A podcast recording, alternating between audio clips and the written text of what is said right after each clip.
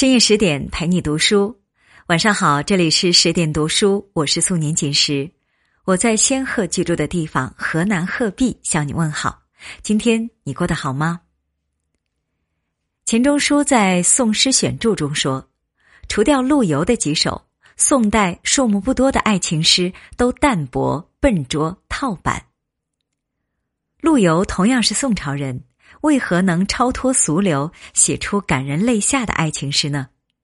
其实不过是真情而已。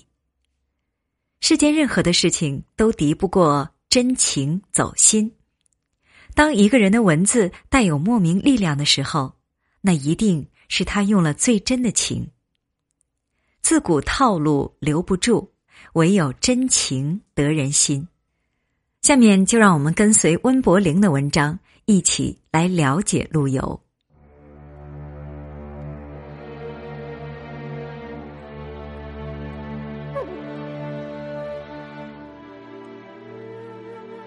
一二零五年，陆游已经整整八十岁了。看着镜子中鸡皮鹤发的老人，他有些不能相信：怎么就老了呢？时间都到哪里去了？时间哪里都没有去，它只是藏在心头，藏在深情凝望的地方。那个地方叫沈园，离陆游住的地方不远。他每次进绍兴城的时候，都要登上城头眺望半天，久久不肯离去。那里曾经是他和前妻唐婉相会的地方，也是诀别的伤心地。十二月二日，陆游在睡梦中又来到沈园，他的心情很忐忑，脚步声就像鼓点一样敲打在他的心头。会见到他吗？唐婉并没有来，只有梅花和流水在招呼着游览的客人，就连墙上的钗头凤，也快看不清楚了。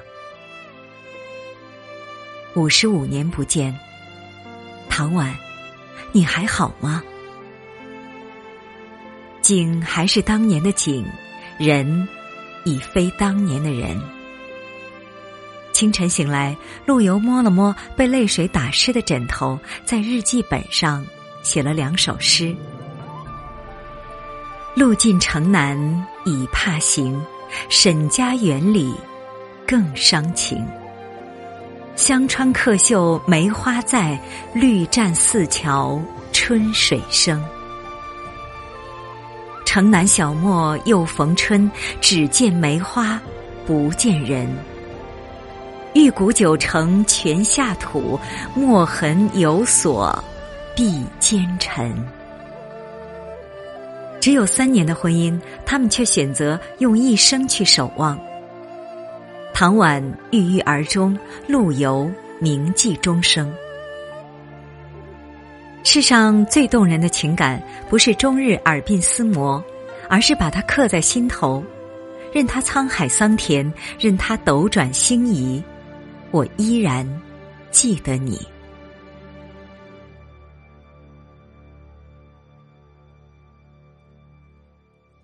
一一四四年，两位退休老干部联姻了。原杭州市长陆载同志派人带着一支头差去原郑州副市长唐红同志家提亲。我儿子英俊潇洒，学富五车，你看可好？我女儿知书达理，也蛮般配的哦。一门亲事就这么定了下来。那年陆游二十岁，唐婉十七岁。他们一起游山玩水，一起喝酒撸串儿，面酣耳热的时候，就一起回书房作诗填词。才子佳人羡煞满城的单身狗。很多人说，我又相信爱情了。他们都以为这对才子佳人会一直幸福下去。陆游和唐婉也以为，他们会你侬我侬，直到海枯石烂。在结婚前，陆游参加过两次高考，可结果不太理想。就算他很有才，但每次都没考中。母亲就帮他安排了婚事。既然不能立业，先成家吧。没想到啊，没想到，陆游和唐婉太腻歪了，母亲大人看在眼里都觉得齁得慌。最重要的是，他觉得儿子早已丧失了事业的进取心，沉溺在男欢女爱中不能自拔。陆家原本是农民出身，是读书改变了祖上的命运。况且这时候的陆仔早已退休，没权没钱，只有保留下来的人脉。如果陆游抛弃了学业，家族的阶级很快就掉落到底层。母亲是个要强的女人，绝不能忍受自己的儿子将来受人白眼，让人家指指点点。哎呦喂，这不是陆家的公子吗？讨饭呐，丢不丢人呐？丢不丢人呐？陆游和唐婉正沉浸在岁月静好的梦境中，压根儿没看到母亲大人喷火的眼神。他们越是这样，陆游母亲就越是坚定了拆开他们的信念。三年后的一天，一封离婚协议书摆在唐婉的面前，理由很光明正大：不能生育。是啊，不孝有三，无后为大。母亲相信，用这条理由足以堵住悠悠之口。其实，主要是唐家人的嘴。作为唐婉的姑姑，陆游母亲又何其不心疼侄女呢？但儿子的前程事关家族荣耀，也是自己将来的保障，牺牲一下侄女很划算。可陆游也是有脾气的人，从小就习文练武、读兵书。到头来连媳妇儿都保护不了，那要这身子有何用？家里不让住是吧？您看不惯是吧？那我们就到外面租房子住。您眼不见心不烦，也别干扰我们。历来婆媳争斗，获得胜利的基本是婆婆，理由就不用说了。断了你的经济来源，我看你去哪儿租房子？你们连快捷酒店都住不起。那封离婚协议书，陆游最终还是签字了。愿娘子相离之后，重梳蝉鬓，眉扫蛾眉，巧成窈窕之姿，选聘高官之主。解怨世节，更莫相赠。一别两宽。各生欢喜。再美满的鸳鸯也扛不住婆婆的大棒。唐婉，再见。陆游又结婚了，姑娘姓王，没有唐家的资本雄厚，但没几年就生了两个大胖儿子，也没那么多矫情事儿，安安分分的相夫教子。唐婉也结婚了，丈夫叫赵世成，是朝廷盖戳认证的赵家宗室。如果没有意外的话，两人会沿着各自的生活轨迹继续过下去。可生活就是这样，在平静之处无声起波澜。一一五一年春天，天气很好。二十七岁的陆游心情苦闷，读书多年却没有考取功名，国家沦丧却不能执手扶社稷，就连最爱的女人都没有保护好，没用啊，没用。春光明媚的绍兴，在他眼里却是一片灰暗。也许是冥冥之中的指引。陆游来到沈园，他和唐婉经常玩耍的地方。他走着走着，来到一座亭子中，突然眼睛一闪，仿佛触电一般，那是唐婉。他怎么会在这里？唐婉也看到了他，瞬间泪奔。他们没有说话。眼神的交流早已发出万伏高压电，刺啦刺啦直冒火星子，一切尽在不言中。你好吗？我不好，我想你，我也是。没过多久，赵家的仆人送来几碟小菜，还有陆游最爱喝的黄藤酒。一起来的还有唐婉。她在征得丈夫赵世成的同意后，亲自来向陆游敬酒，也算是正式跟往事告别。一杯敬过往，一杯敬明天，一杯敬自由。三杯黄藤酒下肚，唐婉擦了一下眼角的清泪，转身而去，留下陆游在花亭中凌乱。酒不醉人人自醉，他想起过往的一幕幕甜蜜和幸福，再看看如今，他已是别人的妻子，我已是别人的丈夫，有缘无分。陆游来到花亭的一面白墙上，用石子刻下一首《钗头凤》：红酥手，黄藤酒，满城春色宫墙柳。东风恶，欢情薄，一杯愁绪，几年离索，错，错，错。春如归，人空瘦，泪痕红浥。娇消透，桃花落，闲池阁。山盟虽在，锦书难托。莫莫莫。东风太恶，我太没用。这就是你我的宿命，赶上了就得认。以后几年，陆游过得很不好。一一五四年，他去参加科举考试，再一次落地。倒不是学问不好，而是得罪了宰相秦桧。前一年的所听是，秦桧是给主考官打过招呼的，要他把自己的孙子秦勋录取为第一名。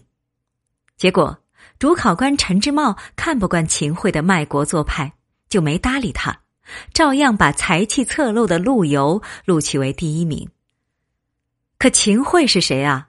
翻遍史书，也是大名鼎鼎的奸臣呢。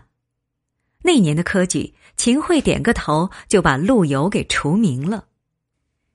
一心想着习得文武艺，货比帝王家的陆游，只能顶着小李白的帽子四处游荡，跟人喝酒写诗，纵论天下。绍兴、杭州、钱塘，到处都留下陆游落魄而伤心的脚步。一一五六年，突然有人告诉他一个消息：唐夫人走了。自从四年前沈园一别，唐婉的心情也一落千丈。当年的幸福，恐怕是每个女子都盼望的幸福吧。可命运就是不能容忍完美，美好的姻缘偏偏要拆散，漂亮的维纳斯非要断臂。这四年来，唐婉跟没事人一样强颜欢笑。只有在寂静的夜晚，她才知道自己的心里有多苦。忍了四年，他终于忍不住了。在一个秋风萧瑟的下午，他来到与陆游最后见面的沈园花亭。没人知道他在那里想了什么，说了什么。只知道他看到了陆游的词，并且在旁边和了一首《钗头凤》。世情薄，人情恶，雨送黄昏，花易落。晓风干，泪痕残，欲笺心事，独语斜阑，难，难，难。人成各。今非昨，病魂常似秋千索。绝声寒，夜阑珊，怕人询问，眼泪装欢。满，满，满。常年的郁郁寡欢，让唐婉回去就一病不起，最终撒手西去。当初虽然分手了，即便不见面也能有个念想，如今可倒好，阴阳两隔。没想到那次偶然的见面，竟然是最后一面。这一年，陆游三十二岁，唐婉二十九岁。沈园成为陆游心中的一根刺，他一生都长在陆游的心尖上。工业未建的惆怅没有把它拔掉，金国铁骑没有把它拔掉，甚至一生的颠沛流离都没有把它拔掉。或许陆游压根儿不舍得拔掉这根刺，这是他的青春岁月，这是他的纯真年代。自从唐婉去世以后，陆游一次又一次回到沈园。六十三岁时，有人送来一对菊花枕，他又想起年轻的时候和唐婉采菊花做菊枕的往事，不禁感悟伤怀。采得黄花做枕囊，曲屏深黄沁幽香。唤回四十三年梦，登岸无人说断肠。少日曾题菊枕诗。囊边残稿锁蛛丝，人间万事消磨尽，只有清香似旧时。六十七岁时，他去了，看到当年写《钗头凤》的那面墙还在，只是破了半壁，字迹也不太清晰了。那年，他还年轻。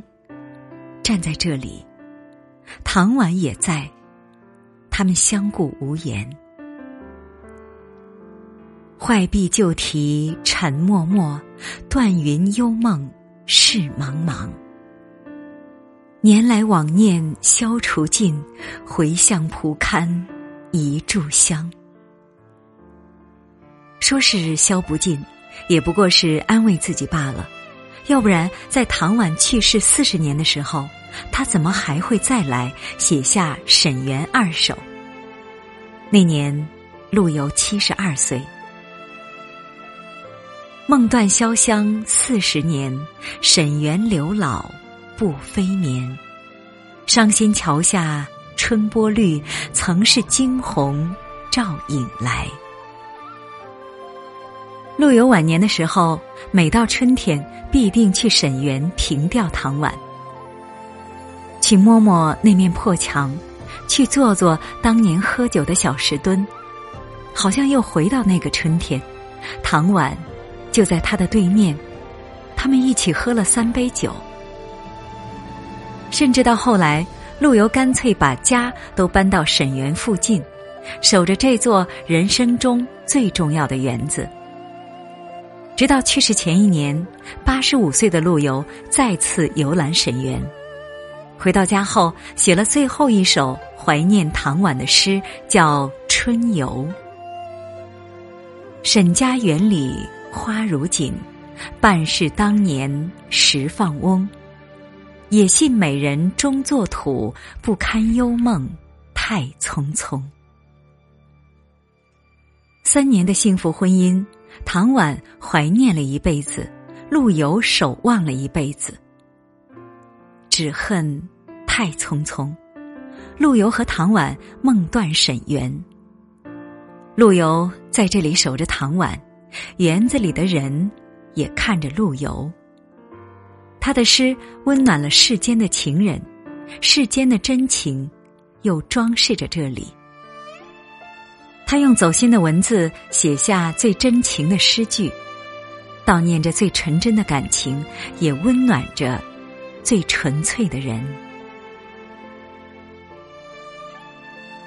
好啦，陆游和唐婉的故事到这里就讲述完了。感人至深的爱情，莫过于此。感谢你收听今天的十点读书，更多的美文收听可以关注微信公众号“十点读书”。也欢迎把我们推荐给你的朋友和家人，让我们一起在阅读里遇见最好的自己。这里是十点读书，我是主播素年锦时，在河南鹤壁，祝你晚安，好梦。